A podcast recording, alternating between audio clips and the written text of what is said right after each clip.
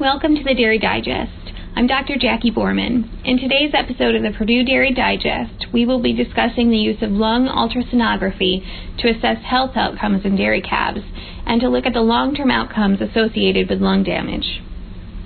With the use of more sex semen and the price of dairy replacement heifers very low, we have the opportunity to be more selective about what heifers we retain in the dairy herd.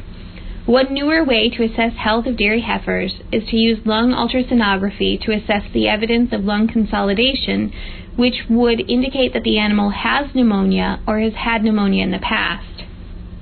Using an ultrasound machine with a transrectal probe, you can get an image of the lungs by placing the probe between the, ca- the ribs of the calf. Clipping the calf side from the front leg to the ninth rib may help you see a better image, as will spraying the calf with alcohol where the probe is being placed. When you are looking at the ultrasound, you are looking for evidence of damage to the lung tissue and for scar tissue and fluid accumulation in the lungs. There are several papers published that discuss the procedures, and with some practice, it is not difficult to assess lungs. This procedure is becoming more popular, at least in part because of a couple of research trials that measured lung damage in calves around weaning. They then followed the calves through their first lactation. In a study done on commercial farms in New York, if a calf had lung damage at weaning, they were more likely to leave the herd before they made it to their first calving. Calves that had lung consolidation also had reduced pregnancy to first service.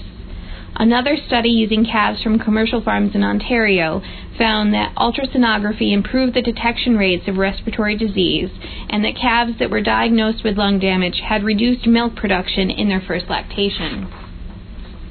At the Purdue Dairy, we recently learned how to use lung ultrasonography to assess lung health and are using it on research trials and to assess the health of calves in the herd. In our initial training, we found that animals may present as healthy with no recorded incidence of pneumonia, yet when they scan them, you can in fact see that they have lung damage. The opposite is also true. Calves that appear to have respiratory disease do not necessarily have any lung damage.